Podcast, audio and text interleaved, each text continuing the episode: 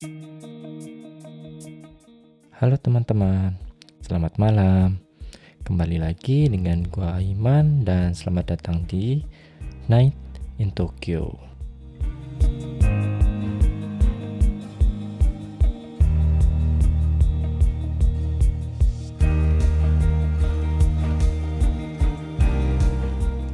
Halo teman-teman, kembali lagi dengan gua Iman di Night in Tokyo. Gimana kabar teman-teman? Dua minggu ini Eh, nggak uh, kerasa kita udah saatnya buat ngobrol-ngobrol lagi tentang Jepang, tentang kehidupan kita orang-orang Indonesia di Jepang. Apa pun itu teman-teman, semoga teman-teman yang dengerin ini entah di Indonesia atau di negara belahan negara lainnya itu tetap sehat, tetap semangat buat menjalani aktivitas yang yang masih belajar eh yang masih studi ya semoga studinya lancar dan yang masih kerja semoga kerjanya juga lancar rezekinya juga lancar. Nah ngomongin episode kali ini teman-teman. Jadi uh, untuk episode kali ini tuh gue pengen membahas satu hal eh bukan satu hal sebuah hal yang memang lagi banyak-banyaknya gitu. Kalau di Jepang itu pada bulan April sampai Mei mungkin uh, Mei Juni juga masih ada tapi biasanya antara April sampai Mei. Jadi teman-teman kalau di Jepang itu bulan April dan Mei itu kalau kita misalkan datang nih ke apa namanya tempat kayak Nitori Nitori itu kayak tempat jualan furniture gitu loh kayak IKEA tapi versi Jepang ya. Nah biasanya kalau di tempat-tempat kayak gitu itu pada bulan April, Mei, mungkin Juni ya, itu suka banyak campaign teman-teman. Ya kayak diskon dan lain-lain. Itu tuh bukan karena nggak ada alasannya atau lagi pengen diskon doang gitu, enggak. Biasanya teman-teman pada bulan April dan Mei itu di Jepang khususnya Tokyo ya. Ya gue kurang tahu di negara eh di bagian kota lainnya di Jepang, khususnya di Tokyo pada bulan April dan Mei itu uh, lagi banyak-banyaknya orang itu pindahan. Jadi entah itu pindahan dari tempat yang lama ataupun uh, pindahan ke tempat yang baru. Kenapa? Karena pada bulan April Mei itu tuh bulan di mana memulai uh, ajaran tahun ajaran baru ataupun yang memang baru masuk kantor atau baru keterima di salah satu perusahaan itu biasanya bulan itu tuh baru mulai uh, kerja di kantor itu teman-teman. Nah jadi kalau kita datang kayak ke IKEA atau ke Nitori yang apa sih tempat yang memang jualan furniture dan lain-lain itu tuh biasanya banyak campaign yang uh, bertulisan kayak Shin seikatsu. Jadi kayak kehidupan yang baru. Entah yang pertama kali baru mau masuk kuliah atau universitas ataupun tahun ini lulus terus langsung masuk ke perusahaan di mana dia keterima tahun lalu gitu teman-teman. Nah kira-kira apa sih yang bakal pengen gue bahas buat episode kali ini yang berkaitan tentang uh, shin seikatsu itu tuh ataupun memulai kehidupan yang baru itu. Nah, jadi gini teman-teman, seperti yang udah gue ceritain tadi di awal, kalau bulan April, Mei, mungkin Juni itu lagi banyaknya orang-orang pindahan. Jadi cari apartemen, terus cari tempat tinggal yang baru. Nah, untuk episode kali ini, gue itu pengen bercerita sedikit tentang pengalaman gue ataupun teman-teman Indonesia lainnya yang memang tinggal di Tokyo atau tinggal di Jepang tentang gimana sih proses kita itu mencari tempat tinggal di Jepang.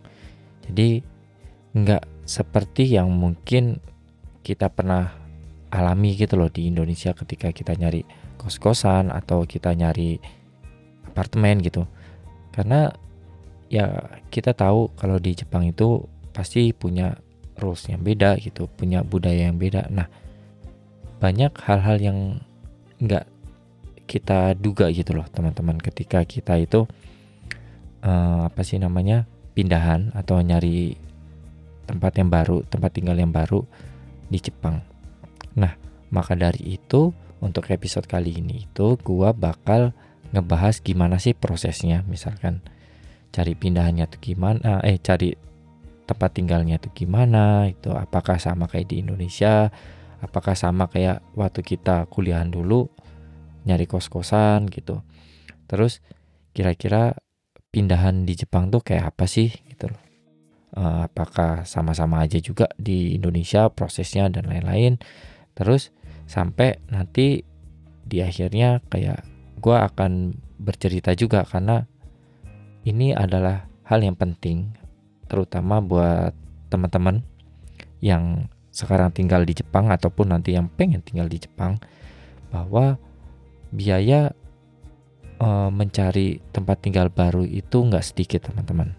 Jadi e, itu mungkin pengetahuan yang baru nanti juga buat kalian yang memang tertarik tinggal di Jepang. Jadi kalian jangan kaget dan kalian mesti persiapkan biaya itu sebesar itu untuk ketika kita eh ketika kalian itu mau cari tempat tinggal yang baru. Nah, pertama jadi gimana sih sebenarnya proses kita uh, terutama foreign foreigner ya maksudnya orang luar yang bukan non, uh, non Japanese itu mencari apartemen atau tempat tinggal di Jepang. Jadi dalam prosesnya teman-teman, uh, gue nggak tahu ya mungkin sedikit mirip ketika kalian mencari apartemen gitu loh di apa sih namanya di Indonesia. Nah, di Jepang itu biasanya kalau mau nyari tempat tinggal yang baru itu harus dari agent gitu teman-teman. Jadi kayak realtor gitu loh, orang yang uh, tugasnya itu atau perusahaan yang punya database uh, di mana di mana aja apartemen yang kosong dan lain-lain dan kita datang ke sana, kita konsultasi ke mereka, misalkan mau tinggalnya di daerah mana gitu loh mau deket dengan station yang mana gitu. Terus kan biasanya orang juga mikir kan uh, kerjanya di mana jadi supaya enak bolak-baliknya kira-kira paling enak di mana gitu. Terus ya kayak gitu kan itu uh, penuh pertimbangan gitu loh teman-teman. Karena kalau kom komuter kan kita gak enak juga kan capek-capek. Terus apalagi kadang biayanya juga nggak masuk gitu. Karena kalau kita nyari yang di daerah pusat Tokyo itu udah kemungkinan besar bakal mahal banget kan. Nah kayak gitu teman-teman. Nah jadi pada umumnya orang Jepang itu memang kalau mau cari tempat tinggal yang baru itu datang ke realtor atau enggak ke agent yang mengkhususkan buat nyari tempat tinggal kayak gitu teman-teman. Ya nggak nggak sesimpel kalau kita dulu misalkan uh, nyari kos-kosan gitu. Kita jalan aja di situ kalau ada buka kos-kosan kita tinggal datengin rumahnya uh, apakah ada tempat yang kosong atau enggak terus gimana gimana terus bisa besoknya pindah kayak gitu. Nah kayak gitu tuh uh, nggak sesimpel itu. Mungkin bagi teman-teman yang memang pernah uh, menyewa apartemen di Indonesia ataupun di Jakarta ya. Itu kan mungkin kayak prosesnya juga nggak segampang atau sesimpel kayak nyari kos-kosan. Mungkin lebih mirip seperti itu teman-teman. Terus waktu proses pencarian itu teman-teman itu ada satu hal yang kemungkinan orang luar itu ketika datang ke Jepang itu banyak yang nggak tahu teman-teman. Jadi ya sebenarnya gampang gitu loh. Kita bisa nyari di internet. Kayak uh, ah tempatnya ini bagus ada fotonya juga. Terus pengen pengen daftar atau pengen masuk ke apartemen itu gitu. Terus kita bilang ke apa agentnya gue pengen yang di sini nih yang ini nih, nih nah memang nyarinya itu gampang teman-teman. Cuman ada satu kendala bagi kita orang luar atau non Japanese teman-teman. Hmm. Ya gue nggak tahu ya maksudnya ini uh, apa sih namanya rasis atau enggak enggak gue sih enggak melihat ini itu seperti itu. Cuman memang uh, kalau kita nyari rumah atau apartemen di Jepang itu misalkan nih dari 10 uh, apa sih dari 10 apartemen yang kosong terus kita tawar kita konsultasikan ke agentnya kemungkinan cuma 2 sampai 3 apartemen yang memang foreigner atau orang luar itu bisa tinggal di situ. Jadi dari 10 itu ya paling cuma 2 sampai 3 itu untung-untung dapat 4 gitu. Nah, dari 2 sampai 3 atau 4 apartemen itu yang memang terima uh, orang luar itu tuh masih kemungkinan eh, nggak uh, terima student. Ya, kebayang nggak? Jadi dari 2 sampai 3 itu uh, memang dia terima foreign foreigner kan orang luar tapi biasanya mereka lebih banyak terima ketika foreigner itu udah bekerja ketimbang foreigner itu masih uh, student atau masih pelajar gitu. Jadi memang waktu gua itu pertama kali datang ke Jepang terus nyari tempat tinggal itu memang susahnya setengah mati. Apalagi ketika itu uh, eh, gue itu masih statusnya itu pelajar gitu loh. Ya bayangin dari 10 ya itu dari 10 tempat yang biasanya tuh gini teman-teman si uh, agentnya itu nanya kan ke kita kita mau tinggalnya di daerah mana? Mau sejauh apa dari sekolahnya misalkan? Terus mau sejauh apa dari uh, apa dari station? Terus budget kita berapa gitu per bulannya? Nah nanti mereka tuh cariin mereka tuh kayak punya database-nya tuh banyak gitu. Nah dari tempat-tempat itu mereka nanti harus cek dulu teman-teman ke apa sih Kanri Gaisha. Kanri Gaisha itu kayak orang yang uh, pengelola pengelola apartemen itu jadi dia nanya dulu kayak telepon dulu uh, biasanya kalau foreigner yang mau nyewa itu pasti dia langsung bilang apakah uh, apartemen itu terima foreigner atau enggak. Nah, biasanya dari 10 yang dia telepon itu paling cuma yaitu yang seperti gua bilang. Cuma 2 sampai 3 apartemen yang terima foreigner. Nah, masalah-masalah itu tuh yang gua waktu pertama kali cari rumah itu kayak kaget gitu loh.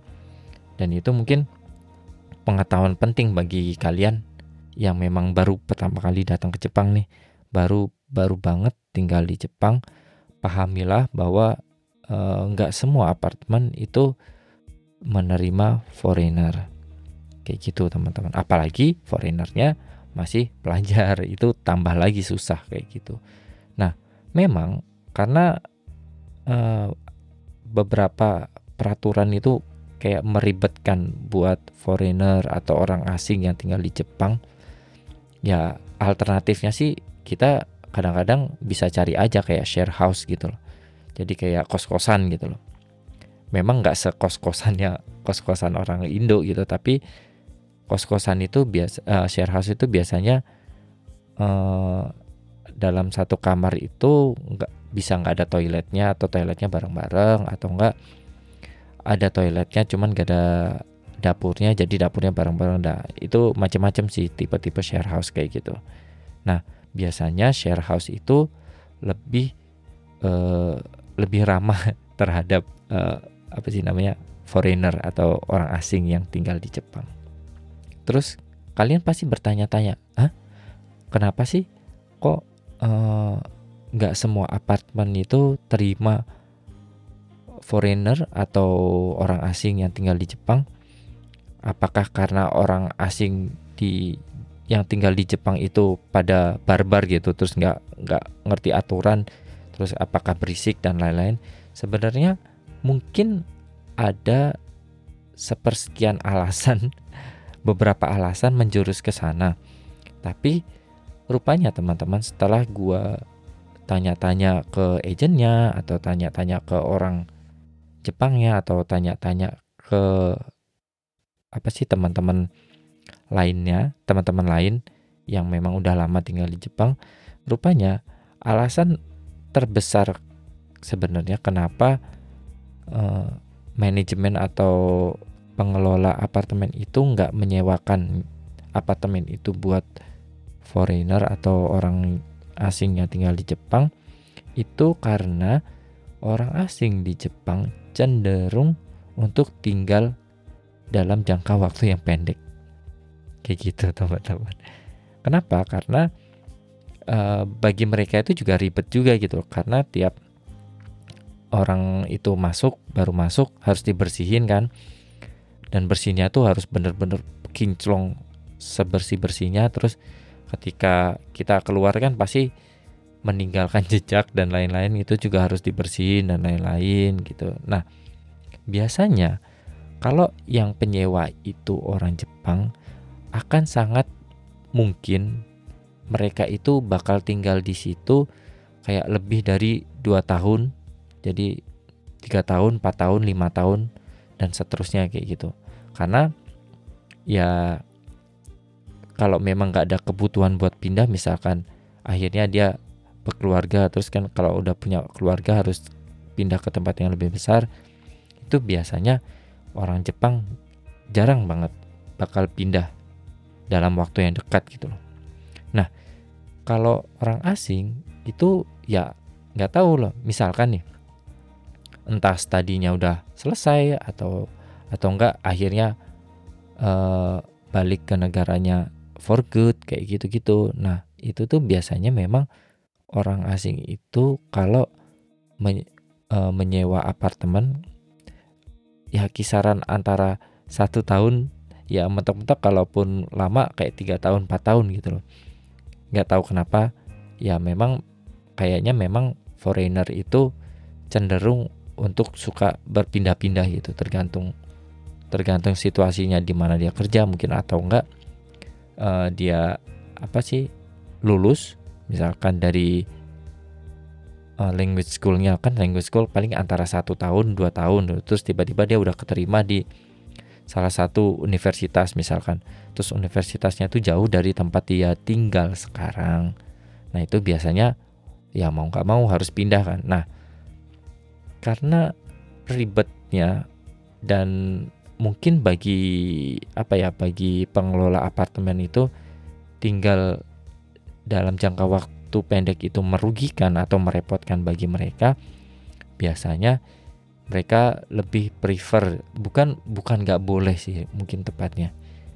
Mereka lebih cenderung atau lebih prefer menyewakan apartemennya itu ke orang Jepang sendiri kayak gitu teman-teman. Bukan karena apakah orang asing itu rusuh atau apa sih namanya berisik suka party dan lain-lain. Ya mungkin ada yang seperti itu tapi uh, alasan terbesarnya itu bukan karena itu. Tapi karena memang orang asing itu jarang banget yang tinggal lama di satu apartemen. Kayak gitu teman-teman. Itu juga mungkin kenapa share house itu memang menjadi salah satu pilihan yang apa sih namanya pilihan yang bagus gitu loh buat orang asing yang tinggal di Jepang. Karena pertama biasanya share house itu prosesnya nggak ribet terus biayanya itu juga nggak seperti apart apartemen biasa gitu. Nanti gue bakal jelasin kira-kira sebenarnya ketika kita pindah dan masuk ke apartemen itu banyak banget hal-hal atau biaya-biaya atau uang yang harus dikeluarin buat ini itu. Nah, di share house itu nggak seperti itu, jadi lebih uh, lebih gampang lebih simpel biayanya juga nggak terlalu besar kayak kita nyewa apartemen. Terus ya biasanya sih kayak setahun ataupun nggak kurang dari setahun itu kita nggak kena penalti kalau kita keluar dari tempat itu gitu loh. Soalnya uh, kalau apartemen itu biasanya ya pada umumnya kita di kita kena kontrak selama 2 tahun. Jadi kita kontraknya itu dua tahun baru habis kayak gitu. Dan kalau kita biasanya kalau kita pindah kurang dari setahun itu kita kena penalti dan harus bayar sekian uh, sekian ribu ya sekian puluh ribu gitu yen sekian puluh ribu ya berarti sekitar 1 sampai 3 jutaan gitu loh. Kalau kita keluar kurang dari satu tahun teman-teman. Terus kalau memang akhirnya boleh terus kita sama-sama tertarik dan di diizinin oleh pengelolanya bisa tinggal di situ sebelum itu biasanya pengelolanya itu nanti bakal telepon ke kita gitu. Jadi bukan telepon ke agent ya telepon ke kita kayak dia bakal ya tanya-tanya seki se, berkisaran tentang kayak asalnya dari mana terus sekolahnya di mana terus uh, kita kerja atau enggak atau kerjanya di mana atau misalkan part time part time-nya di mana, dapat duitnya berapa dan kurang kurang kurang lebih kayak gitu-gitu sih sebenarnya. Nah, setelah si pengelola apartemen itu telepon, dia nanti akan mempertimbangkan juga gitu dari situ apakah nanti terima kita atau enggak. Nah, biasanya kalau nanti terima kita, dia akan hubungin ke agent yang tempat kita minta cariin apartemen itu. Dari dari situ baru kita dihubungin sama agentnya. Kalau oke okay, udah oke okay, dan siap buat uh, apa sih ngurus dokumen lain-lain dan bayar kayak gitu-gitu tuh. Nah itu kan baru uh, proses kayak screening mencari apartemen dan lain-lainnya. Nah ketika kita udah oke, okay, sebenarnya masih banyak hal yang perlu kita ribetkan gitu ketika kita itu pindahan. Mesti uh, andaikan ya, uh, andaikan misalkan kita udah fix nih tempatnya di sana gitu. Nah, untuk kita pindahan itu memindahkan barang kita, apalagi kita udah tinggal cukup lama terus punya barang macam-macam nih di apartemen lama kita terus kita mau pindahan ke apartemen baru itu itu tuh ribetnya setengah mati teman-teman. Pertama uh, kita kan nggak punya kendaraan juga. Terus kalaupun mau naik taksi juga mahal ya kan? Bolak baliknya gimana? Dan ya itu harus bolak balik misalkan kita nggak biasanya orang Jepang sih pakai jasa pindahan sih. Nah misalkan kita nggak pakai jasa pindahan ya kita bolak balik uh, apa sih bawa barang dari satu tempat ke tempat yang lain jalan atau enggak naik kereta itu kan ribet setengah mati. Meskipun ya kita bisa aja sih kayak orang Jepang gitu pakai jasa pindahan. Cuman ya lu tahu ketika uh, apa sih namanya jasa atau servis yang melibatkan tenaga manusia itu di Jepang mahal jadi ya nggak murah juga gitu at least kamu at least lu harus ngeluarin uang mulai dari 3 sampai 4 jutaan gitu loh buat mindahin barang doang dari apartemen lama ke apartemen yang baru. Biasanya nih, biasanya kalau orang asing di Jepang itu suka nyari ada di Craigslist. Jadi kayak Craigslist Tokyo di situ itu kayak website gitu loh, website forum gitu-gitu. Nah, yang jualan jasa atau barang sesama foreigner gitu tuh. Nah, biasanya di Craigslist itu ada orang asing juga yang menawarkan jasanya dia buat bantuin kita pindahan. Memang jatuhnya bakal nggak semahal kalau pakai perusahaan pindahan gitu loh. Tapi biasanya dia kayak punya pick up buat disewain, nanti dia nyetir, terus kita kayak pindahin sendiri barangnya bantu dia lah maksudnya dia juga bakal bantu bawa barang itu ke pick upnya kita juga bakal bantu pindahin barang ke pick upnya dari sana terus nyampe tujuan apa nyampe tempat tujuan terus kita ikut bantu nurunin barangnya kayak gitu-gitu. Nah kalau pakai jasa pindahan kan kayak kayak kita terima beres gitu loh. Dia yang masukin dan dia sendiri mereka mereka mereka sendiri juga yang bakal turunin barang kita. Terus biasanya uh, perusahaan pindahan di Jepang itu kayak sangat rapi teman-teman.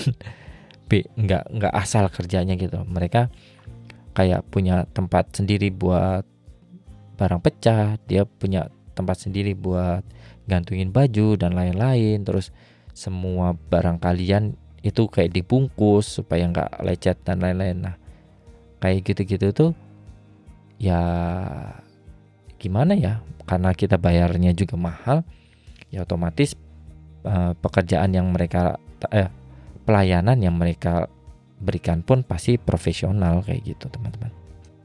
Terus sebenarnya ada satu yang perlu kalian ketahui ya. Kalau kalian pindahan nih misalkan teman-teman nanti nih yang tinggal di Jepang pengen pindahan pindah rumah atau teman-teman nanti yang pengen tinggal di Jepang terus nggak tahu apa-apa ada satu yang perlu kita pertimbangkan ketika kita pindah atau kita pulang for good ke Indonesia yaitu barang yang bakal kalian buang atau nggak kalian bawa. Kenapa? Karena seperti yang sering gue ceritakan gitu kalau di Jepang itu kita nggak bisa main buang sampah gitu aja teman-teman. Meskipun udah dibungkus rapi bukan di situ poinnya karena mereka itu punya jadwal sendiri. Misalkan yang kertas itu kapan? Yang plastik itu kapan? Yang botol plastik itu tuh kapan? Nah kalau kita mau pindah itu tuh kita harus per, uh, jauh-jauh pertimbangkan matang-matang barang apa yang bakal kalian buang, barang apa yang bakal kalian bawa gitu loh. Karena misalkan itu furniture atau barang-barang yang besar, itu tuh kita nggak boleh main buang gitu aja gitu loh teman-teman. Itu tuh kayak harus kita harus nelpon kelurahannya, kita mau buang ini nih, terus harganya berapa, nanti kapan diambilnya. Nah itu tuh kita harus uh, reservasi dulu teman-teman dan itu nggak mungkin bakal diambil besok biasanya mungkin karena truknya juga terbatas kayak bisa sebulan setelah eh sebulan dari kita telepon gitu loh nah padahal misalkan nih ini juga peringatan juga nih buat teman-teman yang memang nanti udah tinggal di Jepang lama terus punya banyak barang terus akhirnya kalian pulang for good gitu loh ke Indonesia. Dan barang kalian yang nggak pengen kalian bawa itu kalian buang. Itu tuh kalian perlu perhatikan teman-teman. Buang barang itu nggak segitu gampangnya di Jepang. Jadi misalkan kalian memang memang udah berencana pulang atau berencana pindah at least sebulan sebelumnya itu kalian harus ngurusin semua sampah-sampah atau barang-barang yang memang nggak bakal kalian bawa gitu loh. Karena misalkan kasur atau futon atau selimut atau bantal itu tuh semua nggak nggak segampang itu buangnya gitu. Kalian harus telepon kalian harus reservasi ya ya janjian kapan di apa dikasihin ke mereka nya ditaruh di luar gitu maksudnya. Karena kan kita butuh tiket juga. Nah bayarnya berapa? Nah biasanya kayak butuh waktu sebulan setelah itu. Jadi kalian harus prepare gitu loh kalau misalkan mau buang sampah yang besar-besar di Jepang. Jadi jangan ignorant juga gitu jangan main buang aja. Itu tuh itu karena itu bakal mengganggu gitu loh sebenarnya. Dan kita bakal ditelepon gitu sama si pengelola gedungnya kok ini ada barang kamu atau bekas kamu gitu tuh? Atau tiba-tiba uh, yang pulang ke Indonesia main tinggalin aja barangnya di apartemen itu nggak boleh teman-teman. Karena itu merugikan yang pengelola atau yang punya apartemen juga. Ditambah itu juga bisa membuat citra apa sih namanya orang asing yang tinggal di Jepang pun ikut jelek gitu. Maka ya kali aja setelah kejadian itu si pengelola gedung itu atau pengelola apartemen itu memutuskan oh gara-gara orang asing tuh kayak gini nih jadi ah males deh udah nyewain buat orang asing. Ya mungkin ada faktor itu juga kenapa uh, pengelola apartemen atau yang punya apartemen itu senggan uh, segan atau berpikir pikir dulu gitu loh buat nyewain apartemennya mereka ke orang asing yang tinggal di Jepang. Gimana teman-teman? Ribet nggak? Ribet banget kan ya? Emang emang ribet banget sih kalau mau pindahan di Jepang gitu. Kayak banyak yang harus dipikirkan banyak banyak hal yang harus dipikirkan, banyak hal yang harus direncanakan, terus belum lagi proses mencari uh, apartemennya yang kita sesuai gitu loh dengan budget, dengan jarak, dengan tampilannya juga mungkin. Nah, beban-beban buat pindahan itu sebenarnya nggak berhenti di situ teman-teman. Kenapa? Karena ini buat poin terakhir gue bakal cerita kira-kira biaya buat pindahan itu berapa sih? Karena ini pasti di luar akal gitu loh. Apalagi kalian yang nggak pernah atau baru pertama kali tinggal di Jepang atau baru pertama kali mulai hidup atau merasakan hidup di Jepang. Karena kayak gini teman-teman, berbeda dengan uh, misalkan kita ambil contohnya Indonesia ya, berbeda dengan Indonesia. Kalau di Indonesia itu kayak kita nyari apartemen atau kita nyari kos-kosan ya biayanya ya biaya per bulan itu tuh atau atau biaya per tahun kalau apartemen kan atau kalau rumah ya mungkin kos-kosan ada biaya ininya sih apa sih namanya? Biaya depositnya gitu. Nah di Jepang itu enggak teman-teman. Banyak banget biaya yang kita harus keluarin kalau kita baru menyewa apartemen itu. Nah ini gue punya uh, list sebenarnya yang biasanya ketika kita baru masuk apartemen itu biaya apa aja sih yang harus kita bayarkan ke pengelola apartemen. Nah, pada dasarnya biaya yang kita keluarkan buat uh, ke bayar apartemen baru itu sewa apartemen baru itu kira-kira 3 sampai 4 kali dari harga sewanya, teman-teman. Kenapa? Nanti deh. Uh, misalkan nih harga sewa itu 5 uh, patoklah 50.000 per bulan. Yang sekitar 6 atau sampai eh, 7 juta gitu. Itu bayar sewanya. Ketika kita baru sewa ke apartemen itu biasanya biaya itu tuh kalikan 3 atau 4 misalkan 5 juta berarti kali 3 atau 4 sekitar 15 sampai 20 juta kan. Nah biaya itulah yang uh, harus kita bayarkan ke uh, pengelola apartemen atau penyewa apartemen itu ketika kita pertama kali masuk ke apartemen itu teman-teman. Kenapa? Karena di Jepang itu ada biaya-biaya di luar biaya sewa yang mungkin ini tuh apa ya budaya mungkin ya budaya orang Jepang yang kita sendiri tuh nggak ada gitu loh di Indonesia gitu loh Pertama, biasanya nih kalau kalian e, nyari sebuah apartemen itu biasanya udah ada listnya. E, biaya ada biaya rentnya, terus biasanya ada uang kunci. Gue juga nggak tahu sebenarnya uang kunci itu buat apa. Ada uang kunci, terus ada uang terima kasih teman-teman, ada uang terima kasih. Terus sama ada deposit. Nah, uang kunci, uang terima kasih dan deposit itu tuh yang paling signifikan e, nominalnya untuk mengkaluk, mengkalkulasikan kira-kira berapa sih yang harus kita bayarkan ketika kita pertama kali e, nyewa apartemen itu.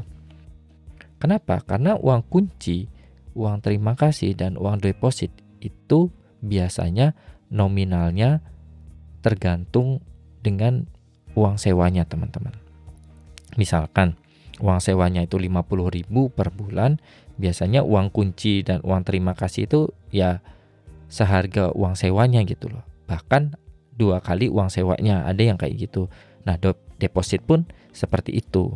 Cuman deposit itu bisa kembali ke kita setelah kita keluar, setelah dikurangin dari biaya uh, bersihnya, biaya apa sih?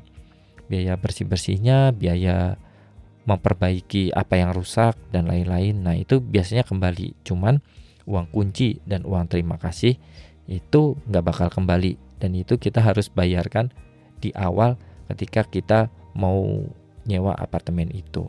Kenapa ada seperti itu? Ya gue nggak tahu gitu loh.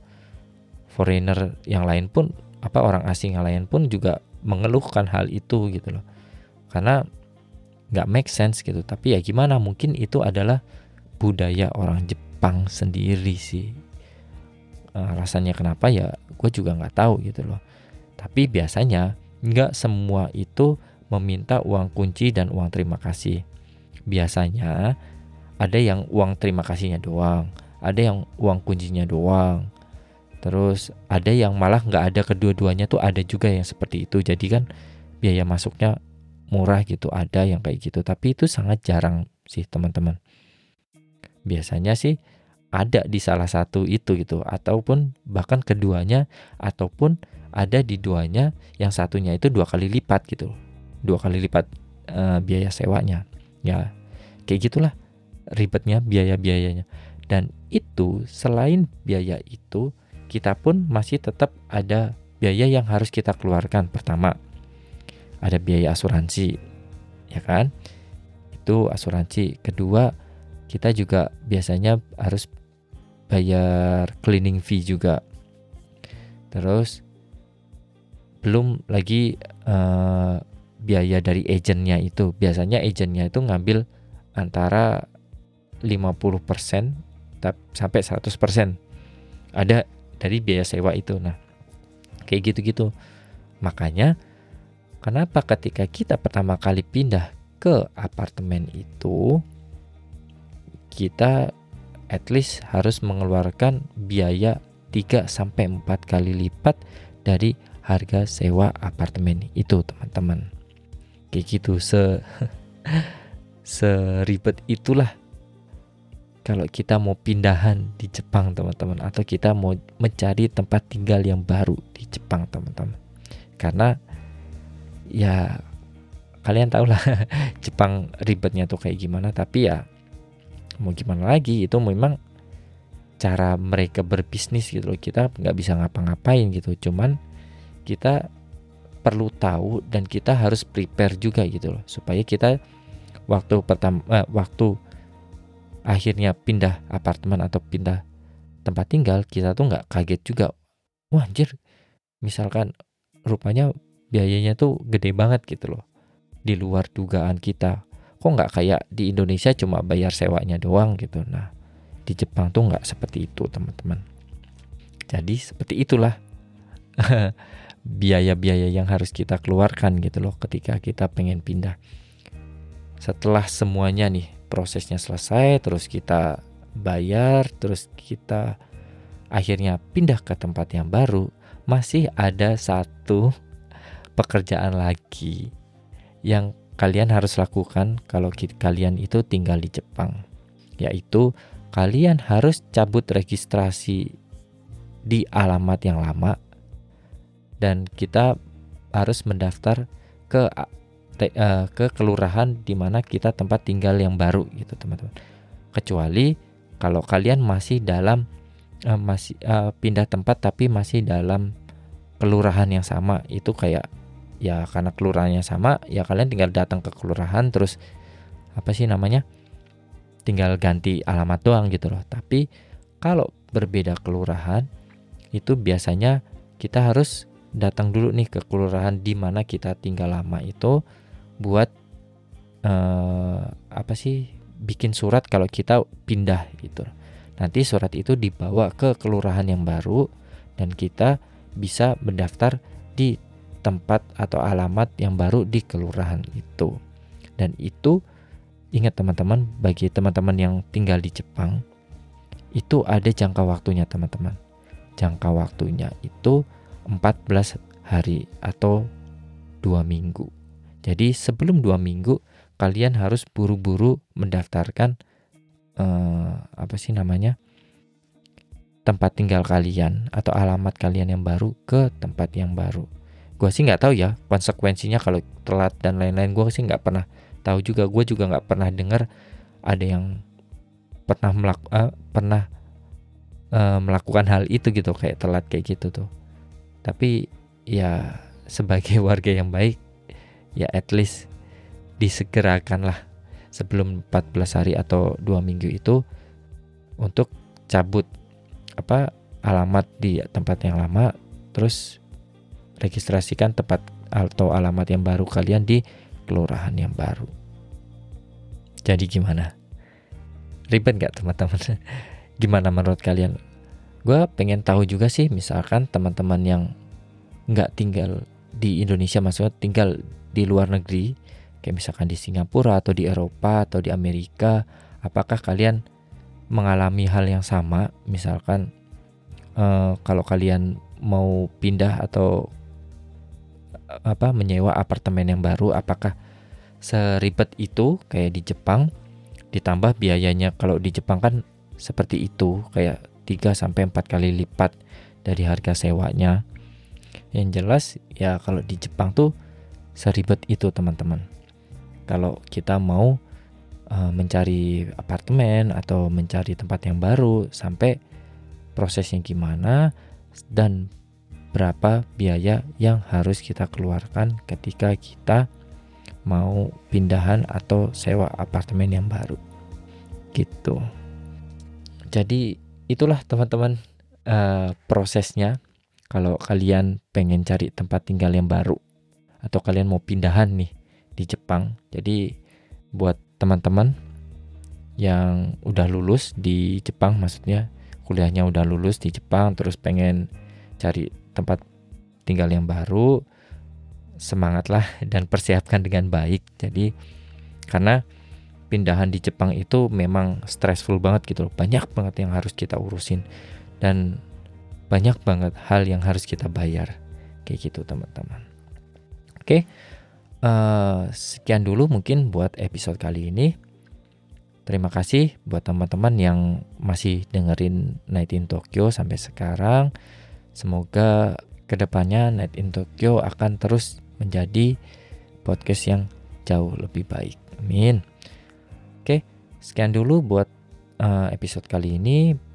Buat teman-teman yang belum follow Instagram Night in Tokyo, bisa follow di night.in.tokyo. Kalian bisa search di Instagram ataupun kalian bisa juga mampir ke website Night in Tokyo di www.nightintokyo.com karena di sana kalian bisa baca blog yang gue tulis ataupun kalian bisa lihat uh, foto-foto jalan-jalan gua di Tokyo eh, atau di Tokyo atau di Jepang maksudnya. Atau kalian bisa juga dengerin podcast ini gratis di uh, website Night in Tokyo di www.nightintokyo.com dan semua episode itu ada di website itu teman-teman. Oke, sekian dulu buat kali ini. Selamat beristirahat, selamat malam, selamat menjalani aktivitasnya kembali besok di hari Senin, dan sampai jumpa lagi di episode selanjutnya di Night in Tokyo. Sekian dulu buat episode kali ini, sampai jumpa lagi. Bye bye.